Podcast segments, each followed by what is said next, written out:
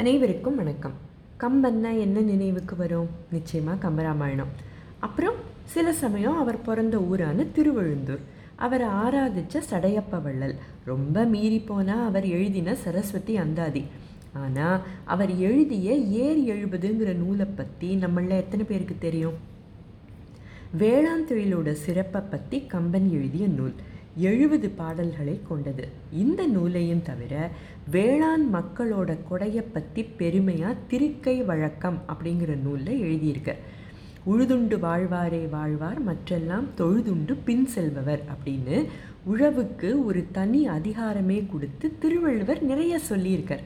கம்பரோ இந்த ஏர் எழுபது நூல் முழுக்க உழவுத் தொழில் பற்றி மட்டுமே சொல்லியிருக்கார்.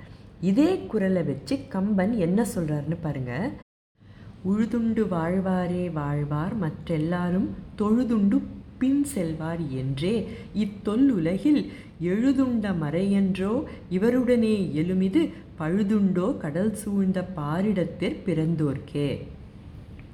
அடுத்தது இன்னொரு பாடல்.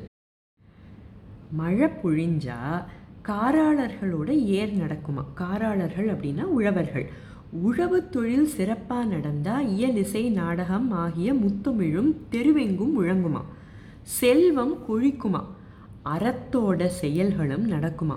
படைச்செயலும் சிறப்பாக நடக்குமா? ஆனால் பசி மட்டும் இருக்காது அப்படிங்கிறத கார் நடக்கும் படி நடக்கும் காராளர் தம்முடைய ஏர் நடக்கும் எனில் புகழ்சால் இயலிசை நாடகம் நடக்கும் சீர் நடக்கும் திறம் நடக்கும் திருவரத்தின் செயல் நடக்கும் பார் நடக்கும் படை நடக்கும் பசி நடக்க மாட்டாதே அப்படின்னு சொல்லியிருக்கார்.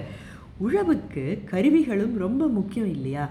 இந்த மாதிரி பல கருவிகளோட ஒவ்வொரு பகுதியையும் விளக்கி வேற சொல்கிறார் கம்பர். கலப்பை மேழி கொழு நுகம் நுகத்தடி நுகத்தை வச்சு எருதோட கழுத்தில் பூட்டுற பூட்டாங்கயிறு அப்புறம் எருதை அடித்து ஓட்டுற தார் குச்சி கொட்டு அப்படின்னா மண்வெட்டி எருக்கட்டை பரம்பு ஒன்றையும் விடலை. வேளாண்மையோட அறுபத்தி ஒம்பது சிறப்புகளை சொல்கிற இந்த நூலில் மாணிக்கம் முதலாய மணி அழுத்தி தொழில் சமைத்த ஆணிப்பொன் முடிவேந்தர் அணிமுடியும் முடியாமோ? அப்படின்னு கேள்வி கேட்டு உழவர்களோட நாற்று முடியே மன்னர்களின் மணிமுடி. விஷத்தை உண்டதால் சிவனோட கழுத்தில் இருக்கிற கரையை விட எருதோட கழுத்தில் இருக்கிற தழும்பே பெருசு.